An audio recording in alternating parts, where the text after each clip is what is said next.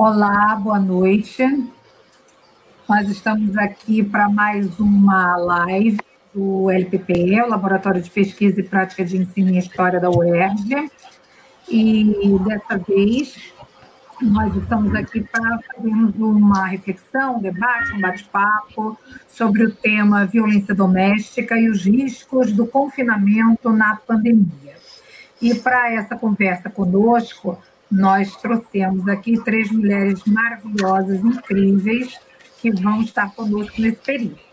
Então, inicialmente, nós temos a Rosane Cristina de Oliveira, que é socióloga, é professora da Universidade do Grande Rio, ela atua no programa de pós-graduação em Humanidades, Culturas e Artes, e ela trabalha exatamente com essas questões que nós vamos é, discutir aqui hoje: violência, gênero, sexualidade, feminismo, tá? Rosane, muito obrigada por aceitar o nosso convite e por estar aqui conosco.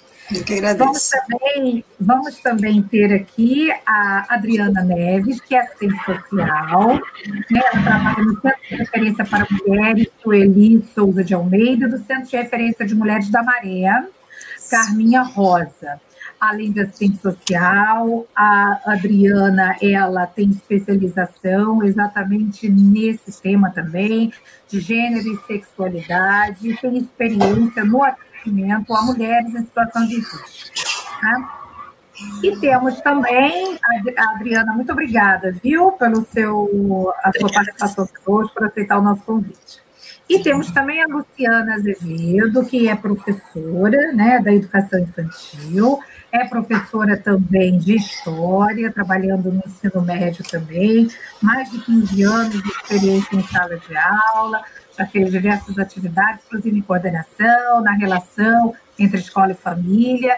E a Luciana, ela vai trazer também uma contribuição super importante para nós, é, conversando um pouco exatamente sobre a questão, a experiência das vítimas de violência doméstica. Tá? Então, Luciana, muito obrigada por ter aceito o nosso convite e por estar aqui conosco. Obrigada. É, eu quero agradecer, antes da gente iniciar, passar a palavra para a Rosane, eu quero agradecer a toda a equipe do LPPE que torna possível essas atividades. Né? Nós não estamos aí na nossa normalidade, entre aspas, mas nós estamos procurando, de alguma forma, fazer com que o nosso laboratório ele traga alguma contribuição nesse período é, tão diferente, tão estranho e tão tenso, tão angustiante que nós estamos vivendo.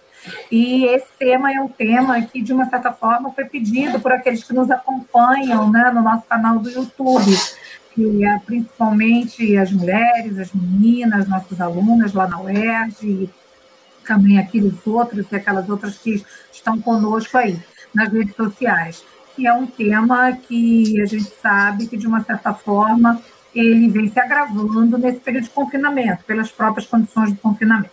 Né? Então, eu agradeço também muitíssimo a toda a nossa equipe, aos nossos estagiários, a Jaqueline, que trabalha conosco lá no LPPE, né, a professora Edna Santos, enfim, toda a nossa equipe. O professor Washington Denner, um beijo grande também, que é nosso companheiro lá no laboratório. E aí eu vou passar a palavra agora para Rosane, para que ela possa iniciar fazendo algumas considerações para a gente a respeito desse tema, que é um fenômeno, na verdade, de natureza multicausal, um fenômeno global que a gente observa, atinge todas as classes sociais, claro que a gente sabe que acaba tendo uma repercussão maior nas camadas menos favorecidas da população, atingindo justamente aquelas parcelas mais vulneráveis, sobretudo as mulheres. Então, eu vou passar a Rosane para que a Rosane possa iniciar a sua conversa conosco, ok? Rosane. Boa noite, muito obrigada, professora Ângela. É, agradeço imensamente o convite para vir aqui, é, para a gente bater esse papo sobre um tema tão tão difícil, né? Eu, eu já trabalho questão de violência de gênero, violência contra mulheres, já tem cinco, seis anos que eu comecei a trabalhar com isso de maneira mais intensa, Né? O, tema, o tema violência eu já faço isso há muitos anos, mas violência de gênero, mais especificamente, tem uns 5, 6 anos que eu comecei a fazer isso, e foi justamente porque lá no, lá no, no programa em que eu faço parte, né, no Unidade de Culturas e Artes da Universidade do Grande Rio, um número bem expressivo de alunos começaram a entrar no programa com essa temática. Então, eu comecei a trabalhar com essa temática, e eu costumo dizer que eu acho que o mundo ele é extremamente difícil e perigoso para as mulheres, né? Em, em praticamente todos os tempos históricos e contextos, esse mundo é extremamente difícil, né? É, desde o processo de invisibilização, né, da nossa existência até a nossa vida cotidiana aqui e agora. É, e esse é um processo complexo, ele é, um, ele é um processo que tem raízes históricas muito fortes, tanto do ponto de vista, às vezes, religioso, enfim. Né? E falar de violência doméstica, de maneira até mais, mais específica, é, é também muito, muito é pesado para mim, porque eu também esse contexto de violência doméstica né, no meu lar, meu pai era um agressor, meu pai é extremamente violento, então eu conheço essa realidade de uma maneira como filha, né, essa realidade como filha, e, é, e depois eu passei a trabalhar isso, a, a, a tentar entender essa realidade como, como acadêmica, vamos dizer assim, e aí a visão de mundo muda. Em contexto de isolamento, a gente tem, assim, inúmeras questões. Mas antes de falar do isolamento, assim, rapidinho, tem uma coisa que eu, que eu gosto sempre de chamar a atenção. A nossa sociedade é uma sociedade que é, claro que ela é misógina, né, ela é sexista, e é uma sociedade que, por diversas razões, desde o Brasil colonial, é um aspecto perverso que nos assombra, que é o chamado segredo de família. Que, que, que aspecto né, assombroso é esse?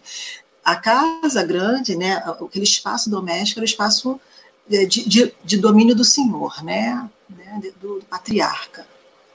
Então, ali, tudo acontecia, mas era vida privada e aquilo não podia sair dali de dentro e tal, até porque a própria sociedade não, não permitia. Quais são as consequências disso aqui e agora? né, vamos dizer assim. A gente continua ainda na, naquele processo muito delicado, né, de que em briga de marido e mulher ninguém mete a colher. E esse processo delicado, ele, ele é um, um, um dos elementos que fazem com que as mulheres, é, é, dentro dos seus lares, sejam o principal alvo de agressão. Não é o único alvo. Tem também as crianças e os idosos, né, que são extremamente vulneráveis. E, isso, e, e esse segredo de família é, faz com que a vítima não consiga é, sair daquele ciclo, porque ela se sente mal, ela se sente culpada, há uma série de, poxa, você vai fazer isso, e como é que vai ficar a família, né? Então, isso é bem complexo. Eu estava fazendo uma pesquisa sobre, bem, vamos ver o que que tá, o que que existe já de dados sobre isolamento social em relação à violência. Olha, eu, tudo que eu vou falar aqui é preliminar, porque a gente está no meio do isolamento, ele ainda não acabou, então isso significa que isso tudo aqui pode mudar e me parece que vai mudar da pior forma, eles vão crescer, né? É, alguns dados em comparação é, com o ano passado, chega esse ano, eles dobraram triplicaram e outros diminuíram bastante. E aí eu comecei a me perguntar, ué, por que, que alguns dados diminuíram e outros, e outros aumentaram? Aí eu começo aqui com um, um, um, dado né, que tem muito mais a ver com os DISC, né, o DISC denúncia. É, aumentou, por um lado, o DISC denúncia de, de agressão física e violência sexual, mas os outros diminuíram eu comecei a investigar rapidamente o porquê. Pois é, conforme a mulher vai ficando confinada junto com seu algoz, ela não tem condições de fazer a denúncia. Isso quer dizer que se a gente tem é, esse dado aqui, ele é até maio, né? Dia 19 de maio, que é esse dado aqui. Se a gente tem é, 11.063 casos relativos à violência física e 3.568 à violência psicológica, né? Esse é o DISC é, 180, DISC 100. Isso significa que isso aqui é, é o triplo, não é nem o dobro, é o triplo, porque muitas não têm, não podem fazer a denúncia. Né? Por outro lado, é, há também uma grande preocupação internacional, a ONU, né, a ONU lançou aí algumas questões, que é justamente pedindo aos estados, né, pedindo às nações que providenciem o mais urgentemente possível elementos que possam é, é, contornar ou até mesmo diminuir a violência, proteger as mulheres, vamos dizer assim. E o caso do Brasil está muito lá atrás. Isso também é extremamente perverso. A nossa sociedade ela tem uma cultura machista é, e aí, quando eu chamo. Eu sempre digo que o machismo mata, o feminismo não. Por que, que o machismo mata? O machismo mata porque ele está entranhado nas nossas mentalidades, entranhado nas nossas vidas. Ele foi naturalizado a tal ponto, de tal forma, que a gente não consegue destruir o básico em torno do machismo. E esse básico está, inclusive, é, é, inscrito na criação machista. Então, o machismo ele passa de geração em geração e a gente tem sempre muita dificuldade em lidar com ele. E aí geralmente vira mimimi, alguma coisa desse tipo. Isso também é bem aterrorizante, o que transforma nossa vida ainda, torna as nossas vidas, né, a vida das mulheres, mais vulneráveis ainda. Isso também é um aspecto. É, certa vez eu falando sobre isso, vi alguém falar assim para mim: ah, mas é, vocês são exageradas, né? É, vocês quem, né? Assim, eu exagerada quando. Aí eu peguei, abri lá e mostrei os dados. Isso aqui não é bem um exagero, não. E a gente tem também uma outra questão que eu até gostei de chamar atenção aqui, que talvez possa explicar esse contexto tão perverso e que se intensificou com o isolamento social. A gente demorou muito, o Brasil demorou muito para ter leis e, e, e, outras formas de proibir e coibir a violência contra as mulheres. A DEAN é dos anos 80, a Lei Maria da Penha, depois de muita luta dos anos 2000, e só em 2015 a gente tem uma lei do feminicídio. E ainda assim, se eu pegar dados, eu não vou colocá-los aqui, não vou falar mais por alto, se eu pegar os dados que, que são dados produzidos a partir da lei do, do, do feminicídio pelo CNJ, é, simplesmente é, de 2000, aí tem 2015, 2016, 2017, 2018, 2019. O feminicídio aumentou. Aí tem sempre alguém que fala assim: ah, mas é porque as pessoas estão denunciando mais. Não não tem ninguém denunciando mais. O feminicídio aumentou e isso é um, um, aspecto também muito forte da nossa sociedade, que é extremamente violenta em relação às mulheres, é, que enxerga as mulheres como inferiores, né? E o agressor, o feminicida, ele não tem problemas com isso, porque ele, ele em geral, mata é, na rua, olho nu, de frente para as câmeras, basta a gente, se você jogar lá no Google um feminicídio vai aparecer esse tipo de assassinato acontecendo em locais públicos. Isso mostra um, um, uma das piores facetas do, do machismo, a impunidade. Ele se sente dono daquela pessoa e por isso a, a impunidade. Então, em contexto de isolamento, esse aspecto aumenta de uma tal maneira que esse, além de contar com a, impunidade, ele está dentro de casa, a vítima ela está totalmente rendida e aí dificulta muito mais tanto a ação né, dos grupos de proteção, polícia e etc. E tem também a questão é, cultural, né? Nossa sociedade, infelizmente, ela é capaz de se sensibilizar com é, uma mulher que sofre violência doméstica ou violência de gênero no outro país, mas aqui parece que isso é naturalizado. Né? Então, eu uma outra coisa também que eu percebi é o crescimento das redes de solidariedade em relação às mulheres vítimas de violência. Então, tem lá hashtag Vizinha Você Não Está Sozinha, que é uma que é, né, que é mais clássica e tal, e várias outras que são acopladas a ela, são redes, né, redes muito fortes. E, e também algumas empresas que fazem esse tipo de trabalho, como a Magazine Luiza, nem sei se pode falar os, os nomes aqui, não estou fazendo uma apologia, não. mas é só para a gente ver como que essa questão é, é, é complexa e, ao mesmo tempo, que a sociedade, de uma maneira formal ou informal, ela está tomando algumas medidas, porque o Estado, de certa forma, tem a questão das leis e tudo mais, mas também não dá conta, né, que é um processo forte. E os ciclos de violência doméstica, que com o isolamento social, a impressão que eu tenho, que aí é uma impressão, não sei se isso vai se confirmar em estudos futuros, é, o ciclo geralmente são três, né? Tem a primeira etapa desse ciclo, que começa com aquele maior amor do mundo, que é, nossa, um conto de fadas e etc.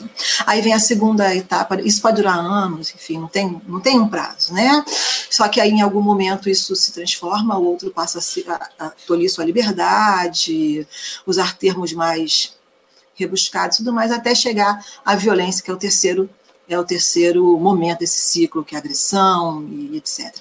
É, Desse terceiro ciclo, a gente tem dois caminhos: ou o feminicídio, dois não, três, ou o feminicídio, ou a separação, né, que às vezes é muito difícil de acontecer.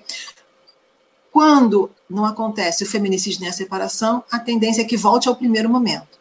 Nunca mais farei isso, nunca mais vou te agredir, e aí recomeça o ciclo. Então, existem mulheres que estão no ciclo de relacionamento abusivo 10, 15, 20, 30 anos, ele só termina quando ela fica viúva né? Em alguns casos é isso que acontece. E isso, com o isolamento social, ao que tu indica, é, esse a, a, a, o tempo, né, de uma etapa do ciclo para o outro parece que reduziu né? Porque em, em, contextos fora do isolamento, né, que é algo novo que a gente está vivendo agora, é, a pessoa fica o dia inteiro fora de casa, vai trabalhar, coisas assim, então você não está compartilhando daquele espaço o tempo todo com o seu algoz.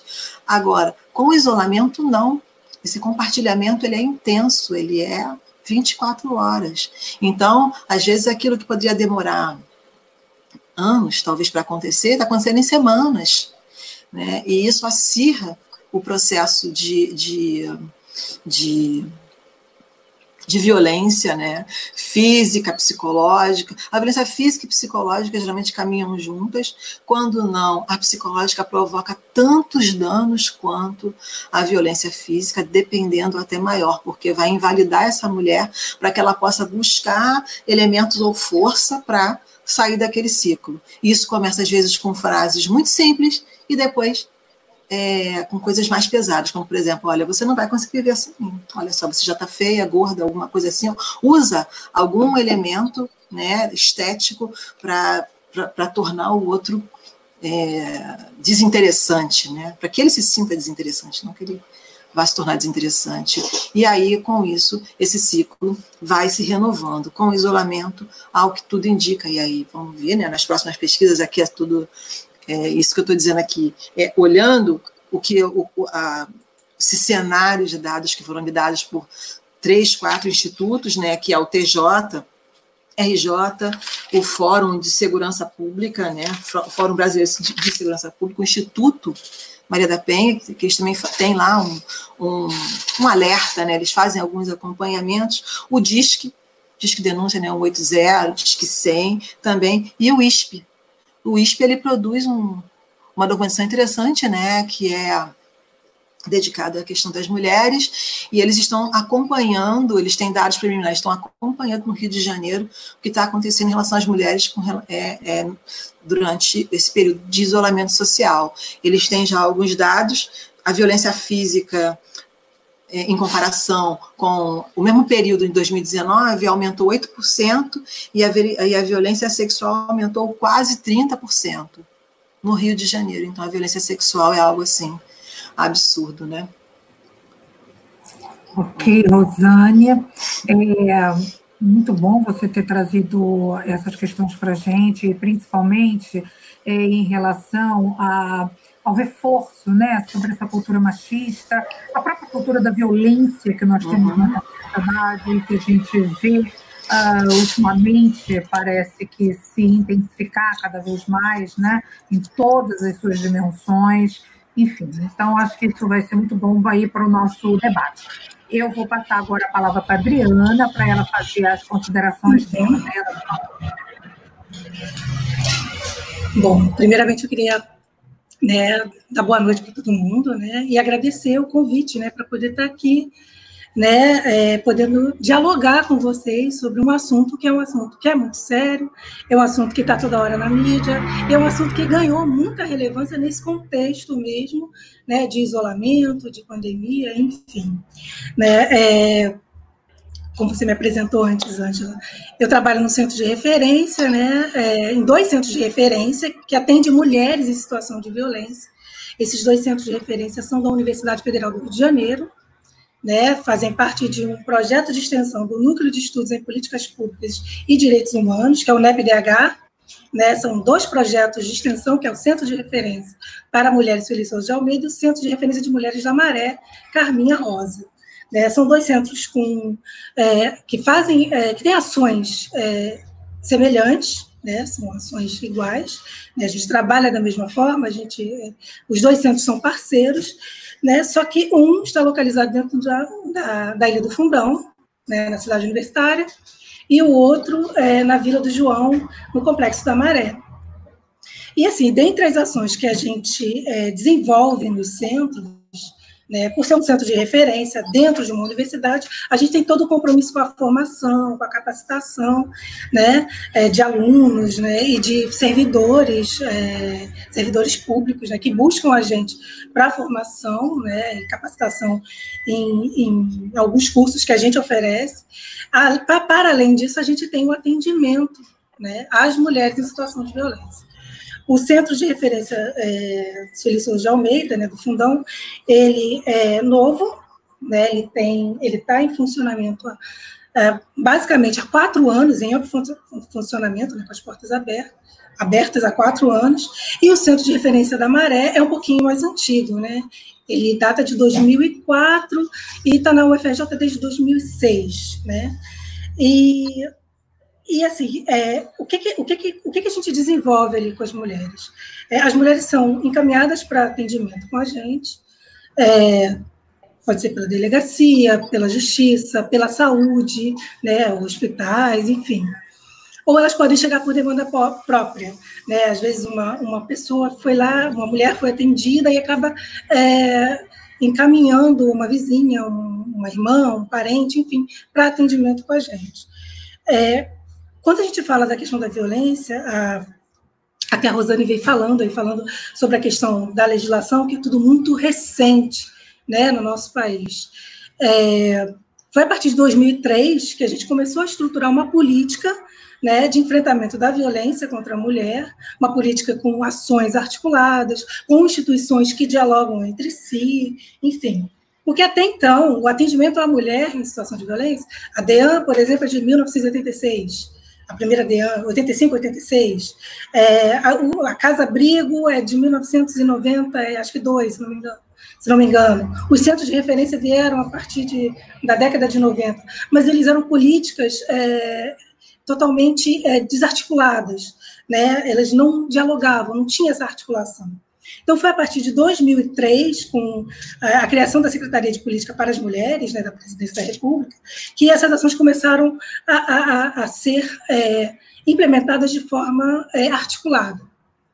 Então, é, com, com, com a, a, criação da Secretaria de Política para as mulheres, a questão da violência passou a ser vista de, de uma forma mais é, séria, mais integrada, é, mais compromissada com as mulheres, porque tudo isso foi é, construído ouvindo as mulheres, né, as mulheres que estavam é, articuladas nos movimentos, enfim. Então, isso foi feito, foi feito um diálogo com a sociedade civil, né, organizados, para que, que essas políticas fossem criadas e pudessem atender.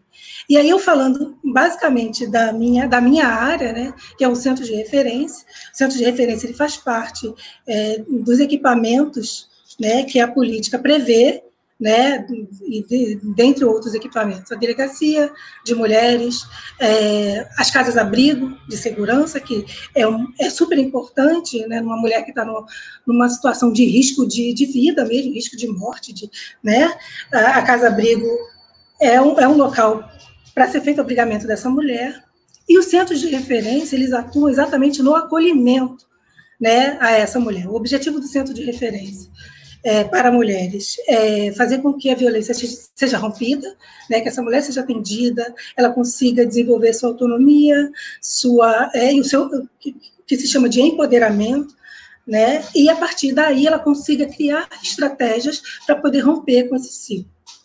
O centro de referência, e eu falando aqui né, da minha né, do, do, do, meu lugar, né, do, do, do, que eu atendo, né, nós, o, o, nosso atendimento, ele prevê que as ações é, sejam feitas de forma individual, individual, a partir dos profissionais, com profissionais de psicologia, serviço social e de, do direito, né, para orientações nessas, nessas áreas, e tem as ações que são chamadas de ações globais, né, que são grupos de reflexão, oficinas com mulheres, né, trabalhos assim que envolvam né, a comunidade, enfim. É, então, os centros de referência eles trabalham com essas frentes. Claro que assim, eu estou dentro de um centro de referência, dentro de uma universidade. Então, ele vai ter especificidades com relação a outros centros. Né? A política de enfrentamento da violência aqui no, no, no Rio de Janeiro, no município, conta com outros centros de referência, né? Existe um centro de referência de, da esfera municipal, que é o Chiquinha Gonzaga, que é o CEAN Chiquinha Gonzaga, e tem o CIAM Marcia Lira, que é da esfera, da esfera estadual, e tem a Casa da Mulher de Manguinhos, que, apesar de não ser um centro de referência específico para atender mulher em situação de violência, ele também faz esse atendimento. É, todos os centros trabalham com essa, com essa perspectiva né, de fazer com que essa mulher é, resgate sua autonomia, resgate sua autoestima, é, se empodere, né, para poder romper com esses ciclos de violência, né? E aí, como é que é esse atendimento? Né, essa mulher chega né, até o centro, ela é encaminhada, ou ela vem por demanda espontânea, é, ela é acolhida por um profissional, geralmente da psicologia ou do serviço social, basicamente pelo serviço social, porque essa é uma categoria que tem em maior número nos centros de, de referência. Então, assim, os centros de referência, é, todo o município do Rio, e se a gente for né, para o estado do Rio, né, os municípios estão organizados é, de forma a ter um centro para atender né, essas mulheres, e assim, a figura do assistente social é uma figura constante. Então, em todos os centros você vai encontrar pelo menos um profissional dessa área para fazer esse acolhimento. Então, assim, esse acolhimento inicial é feito com essa mulher, né? que aí, assim, é, ele, ele é, prevê, ele deve ser pautado, né, num atendimento respeitoso, num atendimento, numa escuta ativa, numa escuta atenta, sem julgamento, é, faz, deixar com que essa mulher fale, porque muitas vezes ela não tem aonde falar, com quem falar, né, às vezes até para ela chegar no centro de referência. É, para ela é um desafio, né, para ela, né, eu já tive situações da mulher chegar até o centro de referência quando ela chegou até a mim, ela falou: oh, já tive aqui várias vezes, mas não consegui entrar, por exemplo. Né? Então, até ela chegar ao centro de referência, não é fácil, é um desafio para ela né, também. Ela já teve que quebrar alguns obstáculos para poder chegar até ali, e aí por N motivos.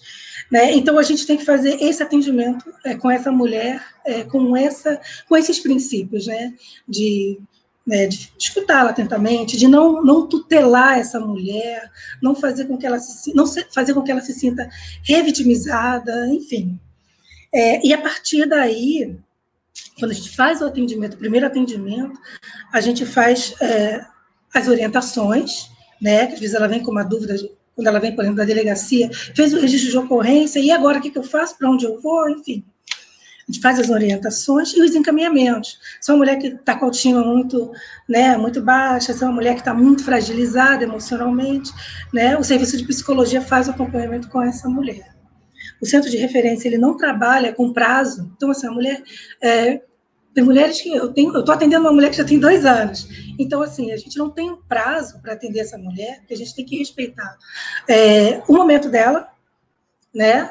É, para essa mulher chegar até o centro de referência, ela não tem que ter previamente o registro de ocorrência. O registro de ocorrência ela pode fazer ou não. E aí, né, pegando a minha especificidade, que eu trabalho dentro de uma comunidade, como é que eu vou exigir de uma mulher que ela faça um, um registro de ocorrência, se muitas vezes isso pode significar até um perigo para essa mulher? Né? Então, o registro de ocorrência ela vai ter orientação, existe a Lei Maria da Penha, né, que protege a mulher nesses casos tal, tal situação, em, tais, em tais situações de violência, porque até como a Rosane falou, tem violência que é muito sutil. A violência psicológica, então, às vezes, para poder a mulher é, descobrir que ela está sofrendo aquilo, que ela está passando por aquilo, às vezes ela já sabe. E a violência psicológica é justamente a que mais marca a mulher, né? Porque no centro de referência a gente não atende só aquela mulher que terminou de sofrer uma violência, sofreu uma violência hoje. Às vezes, você tá, eu atendo, eu já, já atendi mulheres que a violência aconteceu no passado, às vezes aconteceu na adolescência, às vezes aconteceu na infância, né? E está repercutindo na vida dela hoje. E aí ela precisa do atendimento, ela precisa de um, local para escuta, ela precisa de um local para orientação, ela precisa de um local para acolhimento. Esse é o papel do centro de referência. É, como eu falei, não exigimos, não, não é exigido o registro de ocorrência. A gente tem que respeitar a autonomia dessa mulher, né? Porque a gente não está ali com uma prescrição. Ó, você tem que fazer isso, faz isso, faz aquilo. A gente é, escuta essa mulher, o que, que ela deseja. Porque às vezes ela nem deseja sair daquela. É, é, separar daquele companheiro que está sendo tão cruel com ela. Né? O nosso trabalho ali é fazer com que ela reflita, com que ela pense, e aí, a partir né, dessa reflexão, desse acolhimento, dessas orientações, ela consiga criar as estratégias para poder romper com, com esse ciclo. Nesse momento de pandemia, de isolamento, a gente, é, os centros de referência estão fazendo atendimento remoto. Então, assim, a gente não está com as portas abertas, né? Nós, lá da UFRJ, estamos com as portas é, fechadas, mas a gente tem os nossos canais né, de atendimento, né, para poder acolher as mulheres que conseguem chegar até a gente. Então, qual o nosso maior desafio? É justamente esse, fazer com que essa mulher chegue até a gente. Né? A gente está trabalhando é, maciçamente, né, através das nossas redes sociais, divulgando né, nossos canais de atendimento para fazer com que essa mulher consiga chegar. Está chegando, embora assim, talvez não seja o número ideal, talvez não seja, não esteja refletindo a realidade que a gente está vivenciando nesse momento, né? Que tudo indica, né? É, a perspectiva não, não é assim muito favorável, né? É, pelo número de casos de mulheres em situação de violência, pelo número de casos de mulheres que estão procurando a DEAN, né, que está funcionando, por ser um serviço essencial, está funcionando 24 horas, mas uh, os serviços de acolhimento, a gente está fazendo esse acolhimento de forma remota, né, que é um desafio, porque se a gente faz o acolhimento, o atendimento, né, que é importante você olhar essa mulher no olho no olho, é importante você conseguir fazer uma leitura corporal dessa mulher, né, ela traz, porque ela vai trazer as demandas é, que estão explícitas, né? Mas tem as demandas implícitas também, né? Que a gente precisa também ter um outro olhar, um olhar atento, um olhar sensível, para poder conseguir enxergar. No momento de pandemia, isso acaba sendo mais difícil, né? Mas assim, a gente está fazendo o nosso, o nosso atendimento. Ok, Adriana, com certeza, é, acho super válido, inclusive, você ressaltar isso nesse momento, né? Quais são as opções para o atendimento às mulheres é, nessa situação de risco uh, provocada pela violência doméstica. E eu vou passar a palavra agora para a Luciana, que vai nos trazer também um pouco aí do depoimento dela e da experiência dela com esse tema tão sensível. Luciana. Então, gostaria de agradecer primeiramente a vocês a oportunidade de estar aqui e contribuindo com um, pouquinho, né, da minha experiência. E a Rosane acabou fazendo propaganda lá do Magazine Luiza, eu acho que é super válido a gente fazer. Hoje eu até comentei aqui em casa. Tem alguns restaurantes também, onde você pede um prato e aquele prato ali identifica é, que a mulher ela está sendo assediada ou que ela está sofrendo algum tipo de abuso. Então, eu acho que isso é super válido a gente propagar. É, a Adriana também falou sobre a questão de como a mulher ela é vista, né? Porque às vezes a mulher ela também não quer falar. Então precisa saber o momento dela, porque eu acho que a dificuldade maior foi dito lá no início pela Rosane, é o segredo da casa, o segredo do que a mulher na família ela passa e porque por vezes esse assunto, ele, as pessoas não, não, não falavam sobre isso. Então, hoje a gente ainda tem a possibilidade de falar sobre isso de uma forma mais clara, a mídia ajuda, a, a escola hoje ajuda também, os filhos, as meninas hoje, elas mais, as mais jovens, elas conseguem falar disso com muito mais naturalidade do que eu falava quando eu era adolescente. Então, assim, as alunas, elas elas levam para a escola, para a sala de aula, assuntos que a gente desconhecia no passado. Então, acho que isso é muito legal. E uma coisa que a Adriana me falou, falou, que me chamou a atenção, foi sobre essa questão de como a gente é vista. é, por vezes as pessoas olham você e quando você vai fazer essa abordagem, né? Porque é um assunto muito delicado, é um assunto doloroso, que ele cria, assim, vários tipos de trauma. E quando a gente consegue falar sobre isso, é como se a gente. Hoje eu consigo falar. É mais ou menos isso, entendeu? Porque as pessoas olham para você e falam assim: Ué, mas por que, que você nunca saiu dessa situação? É, mas eu não acredito, sério? E elas acabam duvidando de tudo aquilo. Porque, assim, eu poderia aqui passar horas com vocês e vocês me perguntarem assim, mas por que, que acabou o relacionamento, né? E aí eu poderia dizer uma coisa que vocês é, iriam dizer assim para mim: Nossa, Luciana, mas foi por isso? Por causa de um passeio? Por causa de uma viagem? Porque você não foi para um restaurante bacana? Mas não é dessa maneira. É como é conduzido aquela situação. Porque a gente é, é, é levada por um, por um caminho, no caso eu, né, a minha experiência, eu fui completamente seduzida, encantada é, por uma pessoa inteligentíssima, aonde eu passei a admirar, aonde eu passei a ser tratada como uma princesa. É, tinha aquela questão das brigas e depois, né, vem aquela questão da lua de mel que são os presentes, que são os pedidos de desculpa, e minha filha, eu te amo, eu não vou fazer mais isso. Começa com uma agressão verbal, às vezes com um xingamento. O xingamento às vezes não é com você, mas é eu nunca assim fui xingada, mas o, o, o trâmite como acontecia, né? É, eu, eu percebia que tinha palavras ali que eram grosseiras, que eu não estava acostumada com aquilo. E depois vem um empurrão. Só que o empurrão, quando aconteceu, eu achei que, sei lá, tipo, a pessoa estava nervosa. É, aquilo ali foi. Qualquer um pode empurrar. Não. Na verdade, ninguém pode empurrar ninguém. Só que a gente não se dá conta. Por quê? Eu estou dizendo por mim, eu não sei como é que é a realidade das outras, e eu nunca tive um bate-papo informal é, com mulheres. Eu até conheço mulheres que são agredidas de forma física, mas que nunca conseguiram falar sobre isso da maneira como a gente está falando hoje, né? E daí, essas agressões verbais aconteciam, é, o empurrão, como eu, como eu comentei, e certo dia, uma viagem desencadeou uma agressão física, tá?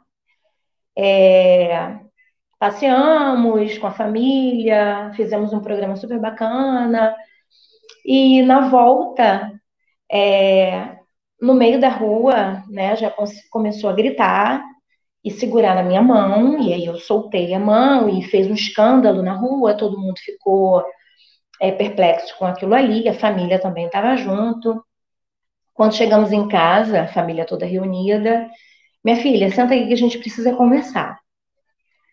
Daí, quando. Esse assunto é muito doloroso, mas eu vou até o final, tá? É, e aí, quando a gente. Você está à vontade para continuar ou não, tá? Não, não, eu quero lembrando, continuar assim, porque é, hoje eu consigo falar. Você, exatamente, você fez questão de participar conosco, só para a gente reforçar isso, mas você se sinta à vontade, ok, Luciana? Sim, vamos até o final.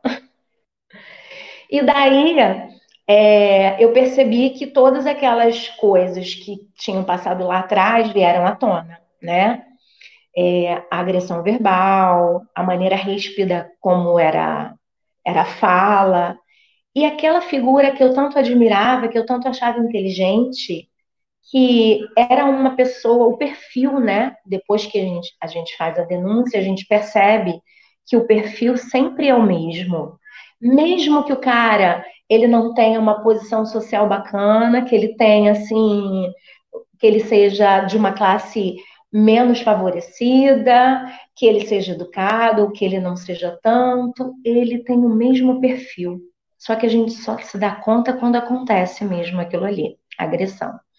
E aí, mediante a tanta conversa, a desculpas, etc e tal, E eu me mantive naquele dia muito fria, porque eu sabia que naquele dia tudo tinha acabado. Mas eu tinha medo de falar naquele momento, porque eu não sabia como seria a reação, né? Ali eu já estava assim muito fria com tudo. Daí eu comecei a bater boca naquele dia ali, e aí foi a agressão física. Daí eu gritei, fui socorrida por pessoas que estavam na casa, né? E eu sentei depois, a minha filha tem 16 anos hoje, tá? Ele era o meu companheiro, mas ele não é o pai da minha filha. Era o segundo relacionamento que eu vi. É, e aí ele, ela virou para mim e falou assim: "Mãe, você lembra que eu falei que você estava vivendo um relacionamento abusivo?" E quando você, quando assim, a minha filha falou aquilo ali, eu falei realmente, só que eu não tinha me dado conta. Ela já tinha se dado conta. Por quê? Pelo comportamento, não pela agressão, porque eu nunca tinha sido agredida, né? Dessa maneira. E daí ela falou para mim: "O que você vai fazer? Você vai ficar aqui ainda?" Eu falei, não, não vou ficar.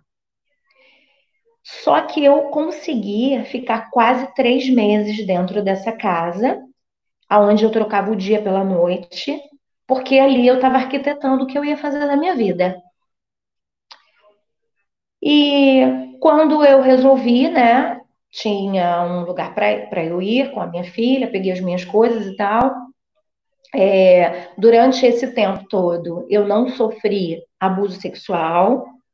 É, eu tinha medo na hora de dormir, porque eu ainda dormia com o inimigo, mas eu era muito fria porque eu, eu acabava fazendo isso. Trocava o dia pela noite, trabalhava direto durante o dia e à noite eu fazia as coisas para não ter realmente sono. Foi, foi assim que eu consegui sair. E quando estava tudo já pronto para fazer isso, ele sempre vinha com aquelas questões do presente, da troca do bem material, ele escondia é, coisas, né, meu documento, meus documentos, que eu não pudesse sair dali com ir para outro lugar, é, oferecia inúmeras coisas, e daí eu consegui sair no, no ano passado, agora em junho faz um ano, que eu saí, vivi quase quatro anos nesse relacionamento, que até então não tinha tido agressão física, só verbal, psicológica. E daí, quando eu fui terminar de pegar as minhas coisas, ali foi a gota d'água, porque ele viu realmente que eu não ia voltar e ele me agrediu e acabou arranhando a minha filha. Daí eu acionei é, 190, porque na região onde eu residia não tinha, né, a delegacia da mulher próxima.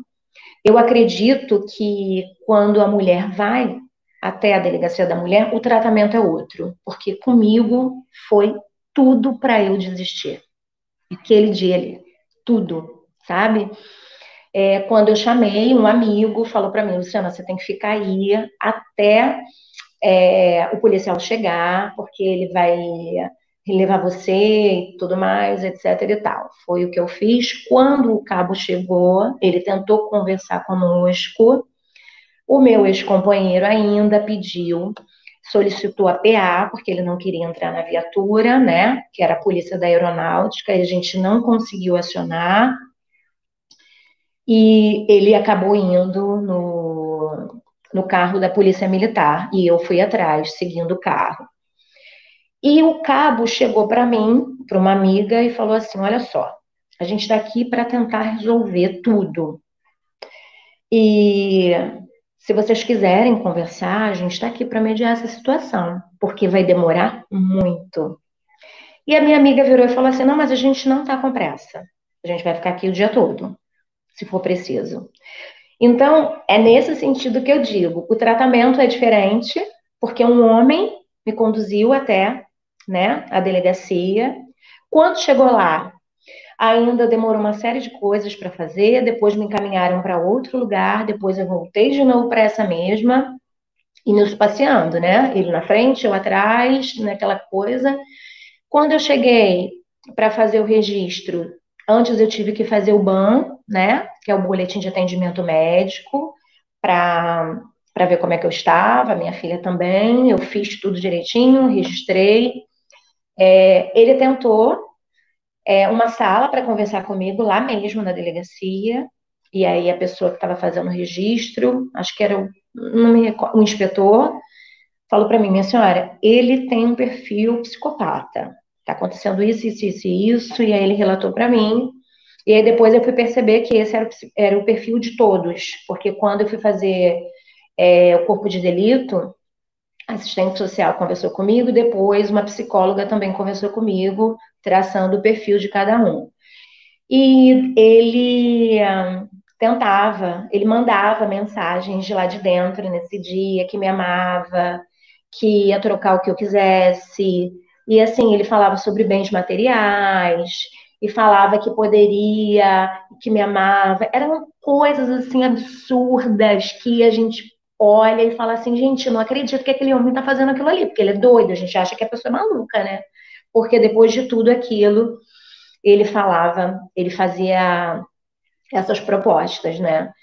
E daí eu consegui fazer tudo, tudo, tudo, né? Foi um trabalho árduo, é, porque eu perdi um dia de, de, de trabalho, é, depois eu tive que perder outro, e eu lembro que depois eu colocava é, coisas do, do tipo no meu status. E tinha uma amiga que eu acredito que ela hoje ela não, não deve pensar mais assim. tenho certeza que ela está tá assistindo a gente agora. E que ela virou para mim e falou assim: Lu, é, eu tô te falando como amiga, mas você não acha que você está se expondo demais, colocando essas coisas no status? Que eu colocava propagandas, né? E eu falei: não, não tô não, porque a vítima sou eu. Eu não tenho que ter vergonha de nada. As pessoas têm que olhar para ele na rua, as pessoas que conhecem, e tem que ver como que ele é, o monstro que ele é. Porque o que eu passei, eu não quero que nenhuma mulher passe. E aí eu fui saber, pela filha, que isso já tinha sido, já, já havia sido, já tinha ocorrido com a mãe dela, e com a, com a primeira esposa e com a segunda. E comigo eu era a terceira. Então, sim, mas as pessoas não denunciavam ele, porque tinham medo dele, porque ele dizia que nada ia acontecer, porque se, ele se prevalece dizendo que ele é, é. Não sei nem se pode falar isso, de onde ele é. Pode, Ângela? Então, querida, não sei, acho melhor você não. Não, não falar, né? possa identificá-lo, acho melhor. É, né? Então, é. E aí eu acabei é, eu acho que eu acabei abrindo né, uma, uma porta para que, de repente, ele mesmo pensasse que eu tive coragem de fazer o que as outras não conseguiram fazer e que hoje eu consigo falar isso abertamente, é, consigo entender que eu sou a vítima, que eu fui vítima, na verdade, e que a minha filha se orgulhou demais eu tenho amigas que, que dizem hoje assim, Lu, você é muito punk, para não falar outra coisa, porque você conseguiu fazer o que muita gente tem vontade de fazer, mas que não tem coragem, sabe? E eu tenho certeza que essa é a primeira vez que eu me exponho, mas das inúmeras vezes que eu vou querer falar sobre isso com outras pessoas, com outras mulheres, com pessoas da minha família mesmo que já passaram, ou que de repente passam e a gente não sabe, mas que tem medo de falar para não se expor, porque ficam com vergonha. E eu quero que elas saibam que a questão da, do abuso, ele começa às vezes com uma palavra. E que a gente não se dá conta disso, porque a gente não sabe o que é abuso, porque a mídia a gente ainda conta com ela. Só que isso que a gente está fazendo aqui hoje, isso deveria ser discutido de uma maneira é, massificada. Todos os dias a gente tem que falar disso mesmo, de uma maneira até cansar as pessoas para que qualquer coisa que elas identifiquem como um abuso denunciem e que não passem pelo que eu passei e porque outras mulheres possam passar ou está passando né, agora, nesse exato momento. Luciana, muito obrigada pela, mais uma vez pela sua participação, pelo seu depoimento, pela sua coragem.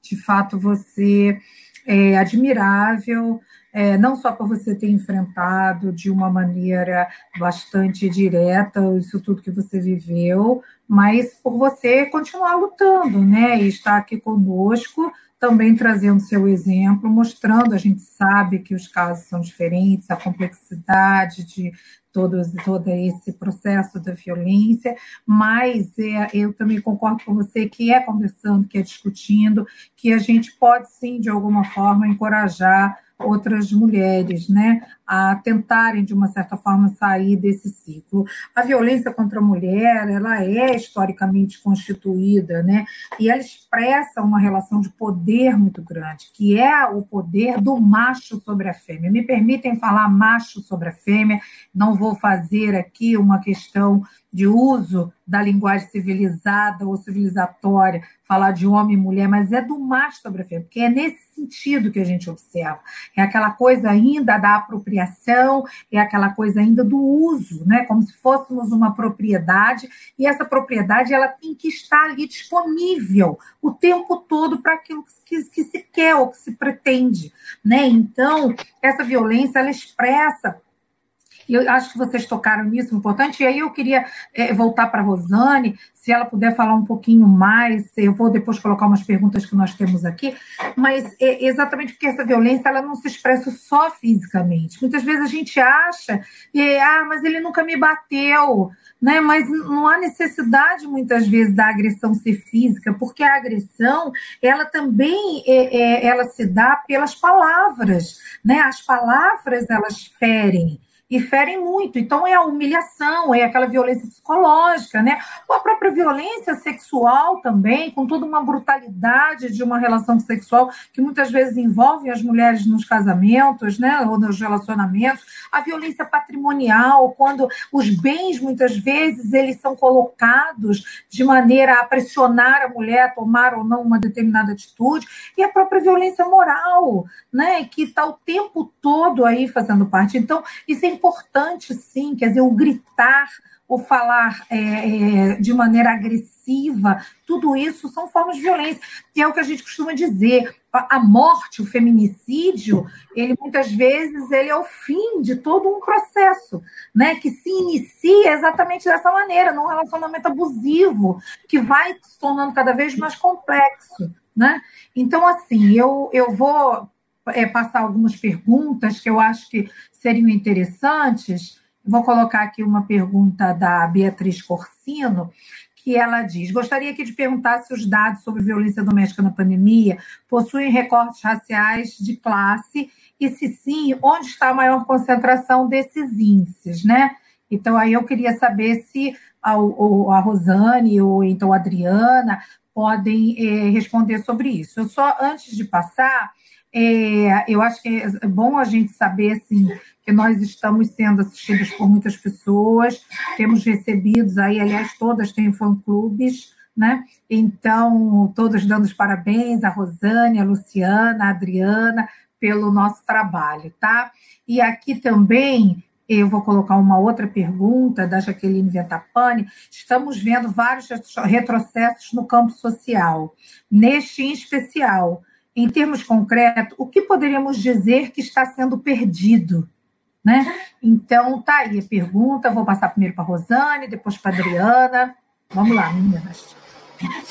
Bom, é, sobre a primeira questão né, da Beatriz, olha, certamente esses recortes vão acontecer. Nesse momento, os dados eles são dados mais brutos, né? Que eu vou chamar de dados brutos porque os recortes ainda não estão aparecendo. Em alguns casos, no caso do ISP, por exemplo, esses recortes já aparecem. Mas aí são dados só sobre Rio de Janeiro. Tá? Então, muito provavelmente, assim que terminar o isolamento social, é, é, os dados do ISP, do TJ, do TJRJ e do Fórum é, Nacional de Segurança Pública, é, esses dados estarão ali mais consolidados e certamente com outras categorias de análise, separado por por classe social, por gênero, por raça. E aí é só fazer o cruzamento desses dados. Mas até esse momento, o que a gente consegue perceber de maneira mais exploratória é que nas áreas é, periféricas, o, o índice de violência ele realmente é mais gritante, ele é mais alarmante, tanto do ponto de vista da violência doméstica, como também outras violências. É, eu considero uma violência você não ter acesso à rede de, de saúde, isso é, uma, é gravíssimo, né? Então, essas populações periféricas são as que mais é, sofrem. E aí, se a gente for fazer um recorte por raça, né? É, as pessoas é, pretas e pardas elas sofrem muito mais também com esses recortes. Em outros, em outros momentos, assim, dados mais antigos fora o isolamento, você vai encontrar já esses recortes. Mas agora a gente tem que esperar mais um pouquinho, porque os dados ainda são exploratórios, é preciso que a gente tenha muitos critérios e muitos cuidados, porque muito provavelmente em agosto, setembro, outubro, né, é, os institutos vão lançar. Entendendo também que, é, mesmo com recorte e tudo mais, os institutos têm dono, né, gente? A gente também tem que conseguir olhar e fazer leituras mais reflexivas, né? Não são dados que expressam a verdade absoluta, até porque ela não existe, não acredito em verdade absoluta. A gente tem, por exemplo, dados do ISP que são dados oficiais.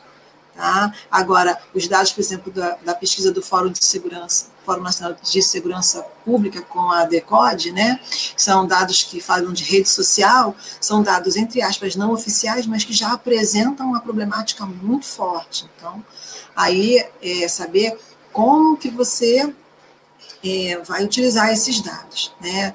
É, dados oficiais, entendendo que só aquilo que está computado lá nos BOs. Né? Mas aquilo que está computado nos BOs, infelizmente, não corresponde à realidade, porque muita gente não consegue. E aí no Instituto Maria da Penha isso aparece. Né? Assim, olha, os dados são 6 mil casos mas desses 6 mil casos, provavelmente é triplo, quádruplo, quinto, porque muita gente não consegue ter acesso. Né? Quanto à outra, a, a segunda questão, né, se há um retrocesso, então, é, eu tentar ser polida nesse momento. É, o retrocesso está em todas as esferas e em todas as instâncias. Em primeiro lugar, porque, como eu já falei antes, nossa sociedade é machista, misógina, sei o que, e ela encontra um terreno muito fértil para que essa situação seja levada a alguns extremos.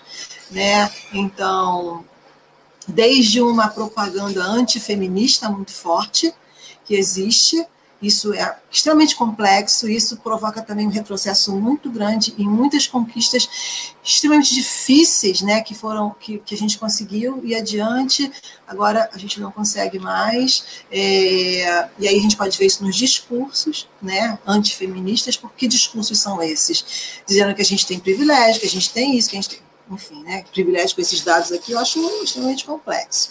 E por outro lado, a própria cultura machista que essa sociedade tem e que agora se vê muito balizada, se vê muito é, alicerçada no discurso dos poderes, né?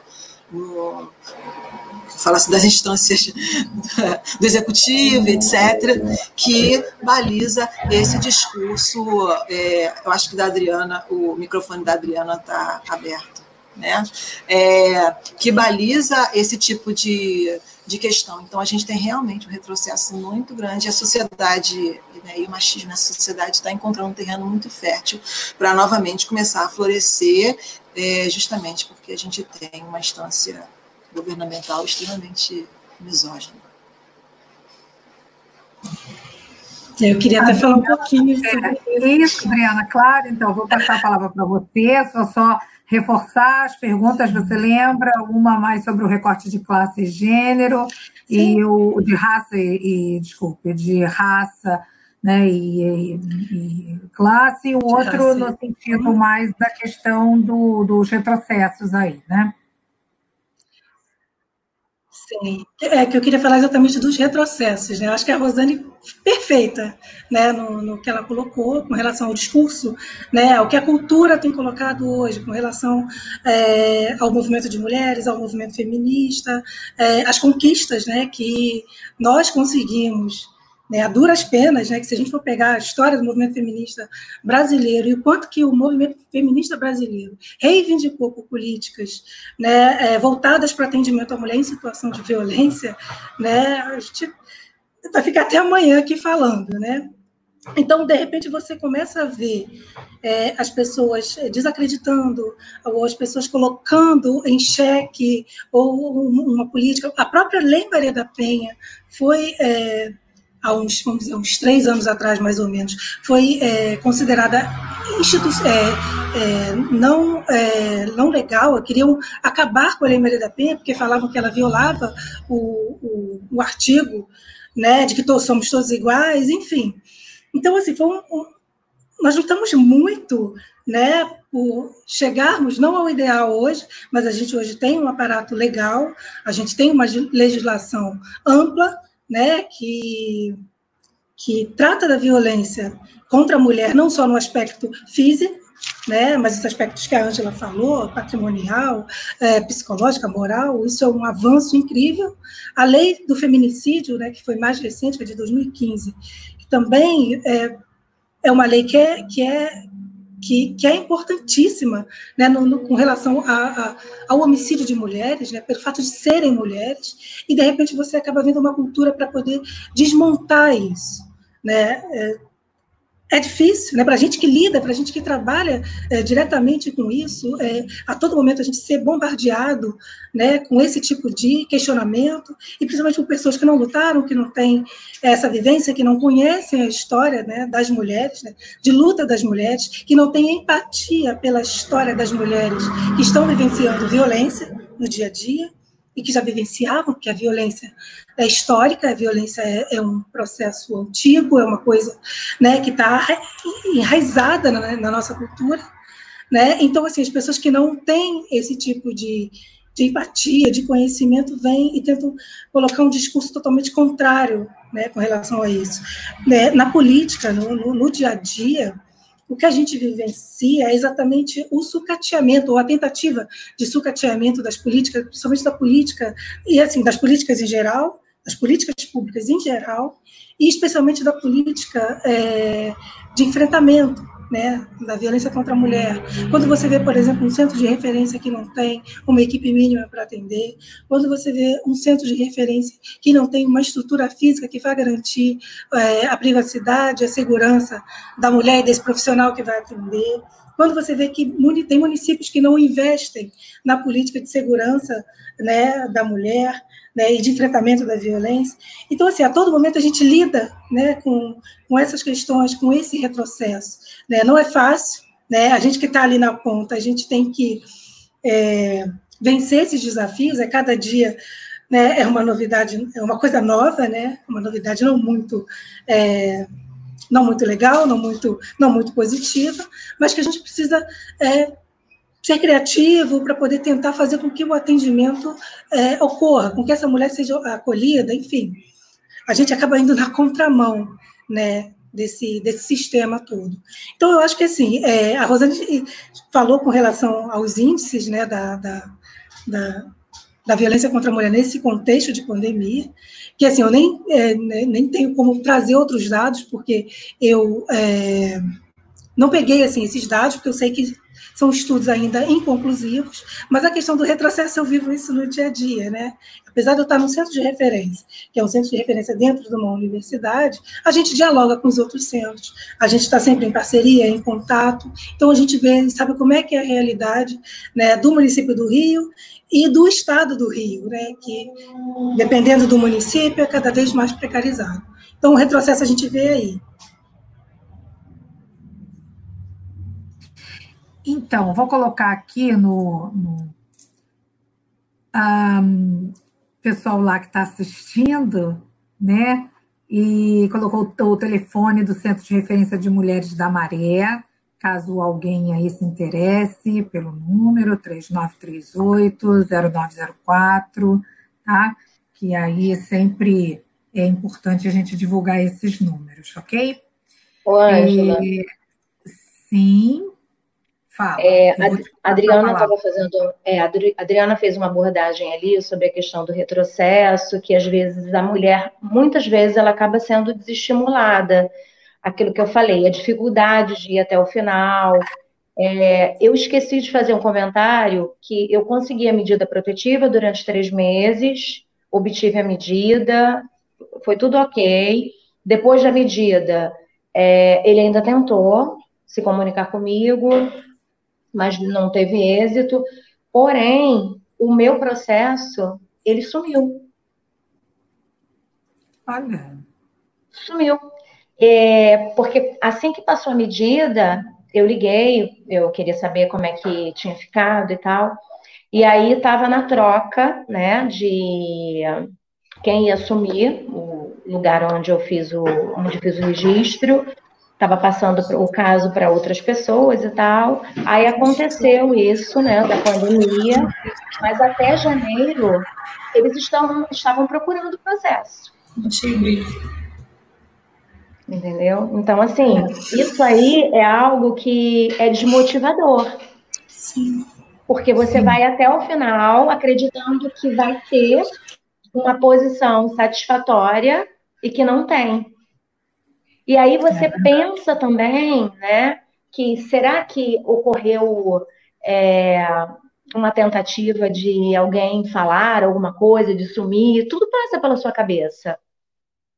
A posição que a pessoa se, encontra, entende? Tudo isso passa pela minha cabeça hoje. É, eu entendo você perfeitamente, porque, enfim, a gente também vive uma certa insegurança jurídica, né? no país já há algum tempo, então a gente fica realmente preocupado com o rumo que determinadas coisas tomam, né? Então, a gente já está assim no nosso horário, eu vou passar rapidinho para vocês, só para vocês é, ó, ó, se despedirem. Nós fomos acompanhados aí por muitas pessoas, muitos parabéns, muito beijos e incentivos para todas e eu vou passar então para que vocês possam fazer as últimas considerações, tá? E, e depois, então, eu também faço as minhas para a gente encerrar. Passo primeiro para a Rosane, para a Rosane fazer aí as últimas considerações dela e se despedir, depois a Adriana, depois a Luciana, ok? Bom, eu quero agradecer imensamente essa oportunidade, que falar sobre esse assunto, como a Luciana falou, tem, tem que ser exaustivo. A gente tem que ser exaustiva e voltar e tem tudo falar sobre isso. Agradecer também a todos que vieram aqui prestigiar né, essa iniciativa, sempre muito importante e que a gente consiga fazer isso muitas outras vezes. E sempre lembrando, né, em briga de marido e mulher, o Estado, o vizinho, todo mundo tem que meter a colher. Por quê? Porque ela pode sair com tanto com um arranhão, que já é muito grave, alguma parte do corpo quebrada, mais grave ainda, ou num caixão. Então, é, é sempre muito importante que todos metam a colher. Ah, mas ela sempre fica com ele. Você não sabe o que acontece naquele espaço privado, então é melhor você se meter tá bom? Porque você não sabe qual, a, a quantas anda aquele ciclo de violência doméstica ali. Então, primeira coisa é não julgar, chamar a polícia. A polícia não veio, tá com uma pedra, faz qualquer coisa, faz um escândalo, para que ele possa parar, para que a agressão possa parar. E assim você consegue impedir um assassinato. Né? Eu acho que essa seria a, a esse é o meu posicionamento. Né? Da mesma forma que eu sou antirracista, eu também é, defendo o posicionamento de combater dia a dia a violência contra mulheres, contra criança, contra idosos e por aí vai. É só isso. Muito obrigada mesmo pela oportunidade. Adriana. Bom, é, falar sobre violência contra a mulher é um assunto que é, que ele não se esgota, é um assunto que assim, se deixar a gente fica aqui a noite inteira discutindo e vai ter assunto né, para mais de hora. né? A gente vai conversar muito sobre isso, né? Porque é um assunto que, infelizmente, ele está presente na nossa, na nossa sociedade, ele está presente a todo momento. É, as campanhas que são feitas é, são muito necessárias. O trabalho de prevenção é imprescindível. Né? Quando a Luciana falou da questão da filha dela ter tido né, esse olhar diferenciado, assim, isso é, isso é importante exatamente pra, por isso né, a filha dela adolescente, né, teve esse esse feeling de poder ver uma situação de violência que ela não conseguiu ver. Então, assim, é importante que a gente faça o trabalho de prevenção desde cedo, né, nas escolas, trabalhar a questão né, dos papéis de gênero, trabalhar a questão é, da violência, é importante. Né? O centro de referência ele também tem essa, esse papel também de trabalhar a prevenção. Né? E quando a gente trabalha com um grupo, com mulheres, a gente tem essa perspectiva. É, reforço né, que é importante mesmo a gente é, lutar contra a violência contra a mulher. Né? Nesse momento de pandemia, é importante que redes de solidariedade sejam cada vez mais fortalecidas. Né? Daí a importância das campanhas, daí a importância né, da gente estar tá também é, é, atento também né, à nossa à nossa volta, né? Nossa, as mulheres que a gente conhece, as mulheres da nossa rede, né? de, de amizade, enfim. É, gostaria de colocar que, mais uma vez, que os centros de referência, eles não, tão, não estão atendendo presencialmente, mas estão atendendo de forma remota, né? O, o, centro de referência é, está atendendo apenas casos é, de, de violência mais urgente, que precisam de abrigamento, e aí é, as pessoas podem entrar em contato, que vão ser atendidas e, né, e orientadas. Mas eu queria deixar aqui o telefone, a minha coordenadora chegou a deixar o telefone aqui do CRMM, né, do Centro de Referência de Mulheres de Amaré, mas eu vou repetir aqui, né, que eu trouxe aqui minha colinha, o Centro de Referência de Mulheres de Amarelo está atendendo no número 3938-0904. Esse é o nosso telefone e o nosso WhatsApp né, é, institucional. E o Centro de Referência para Mulheres Sueli Souza Almeida está no 3938-0600. Esse telefone vai falar diretamente com a coordenadora. Então, é, gostaria de agradecer né? Como eu falei, é um assunto que, que não se esgota, a gente poderia discutir aqui durante muito tempo. Gostaria de agradecer o, mais uma vez o, o convite, mais uma vez estar aqui com vocês. Assim, foi muito importante ouvir o depoimento da Luciana, né? Foi muito importante ouvir é, é, a, a, Rosane, né, com, com relação à, questão da violência e os números, né, que você trouxe, né? Foi muito, eu gostei muito, foi muito bacana mesmo aqui, minhas colegas estão prestigiando aqui a gente. Enfim, é isso. Quem quiser contactar né, os centros, estamos à disposição. E, ok, obrigada, Adriana. A gente colocou aqui na tela já é, a, alguns dos telefones né, que o pessoal está passando. A gente agradece a quem está, está assistindo a gente com essa interação e essa colaboração. Agora eu vou passar para a Luciana para ela fazer aí as considerações finais dela. Luciana. Agradecer o convite, tá? E para mim foi assim um prazer estar com vocês. Como a Adriana falou, a gente tem assunto aqui para discutir horas e horas e horas, mas que, esses assuntos, que esse assunto ele possa ser abordado da maneira como eu falei, todos os dias, em casa, na escola, na, no ônibus, né, na fila do supermercado, que a gente consiga levar para as pessoas que não têm acesso, porque nem todo mundo discute da maneira como a gente está discutindo e que acaba não sinalizando. E se alguém perceber alguma coisa, que sinalize sim, como a Rosane falou. Briga de marido e mulher tem que meter a colher, sim, tá? Foi um prazer, beijo para vocês, tá? Beijo grande, adorei. Então, eu vou, eu não sei o que aconteceu com a Adriana, ela perdeu aqui o contato com a gente. É, Luciana, permanece aí um pouquinho, por favor. Ah, tá. Eu achei que fosse para sair, é por não, isso que não, eu. Não, não, não. Eu diria que todo. Eu, eu não sei da, da Adriana, mas enfim, é, ela poderia ter ficado aqui. Eu vou fazer o um encerramento. Então, eu quero agradecer mais uma vez a Rosane, a Adriana, a Luciana, e toda a equipe do LPPE, que tornou possível a gente fazer esse trabalho remoto nesse período de pandemia, trazendo um tema que é um tema extremamente sensível para toda a sociedade brasileira, mas principalmente para nós mulheres, que somos ainda as maiores vítimas da violência doméstica. Então, eu acho que a nossa ideia é exatamente é, é ter essa oportunidade de, de levantar algumas questões, de incentivar, de ouvir depoimentos e testemunhos. É, eu acho que é uma lástima, mais uma vez, é, é, que a gente esteja vivendo, sim, alguns retrocessos no país. A Adriana colocou uma questão importante, que é o fato de que talvez a escola pudesse ter uma participação importante na formação de meninos e meninas, digamos assim, num processo de coeducação sexual, de gênero, onde a gente abordasse sim as questões de gênero.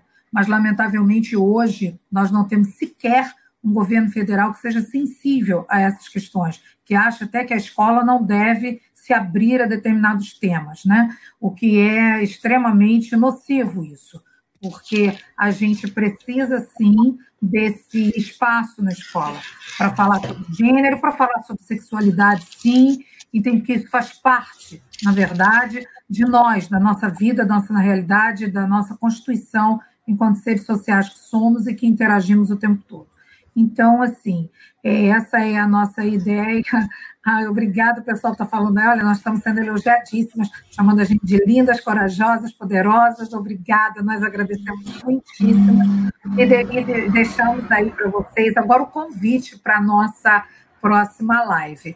Na, a gente está fazendo as nossas lives uh, sempre às terças-feiras, nesse horário das 18 horas. Na próxima semana, nós vamos falar um pouco sobre a economia nesse período de pandemia. Né? E agora, o que fazer? Diante do que estamos vendo, estamos vivendo não só uma crise sanitária, também uma crise política no Brasil muito grave, mas também uma crise econômica, né? que na verdade já existia no caso do nosso país e sem dúvida alguma está sendo agravada pela pandemia. E na semana que vem, então, nós vamos discutir esse tema. Então, deixo convite para vocês, para que vocês possam participar conosco tá bom? eu vou encerrar, peço às meninas que ainda permaneçam na sala comigo, mas eu vou encerrar a transmissão, tá bom? Muito obrigada, gente. Beijo, tchau, tchau.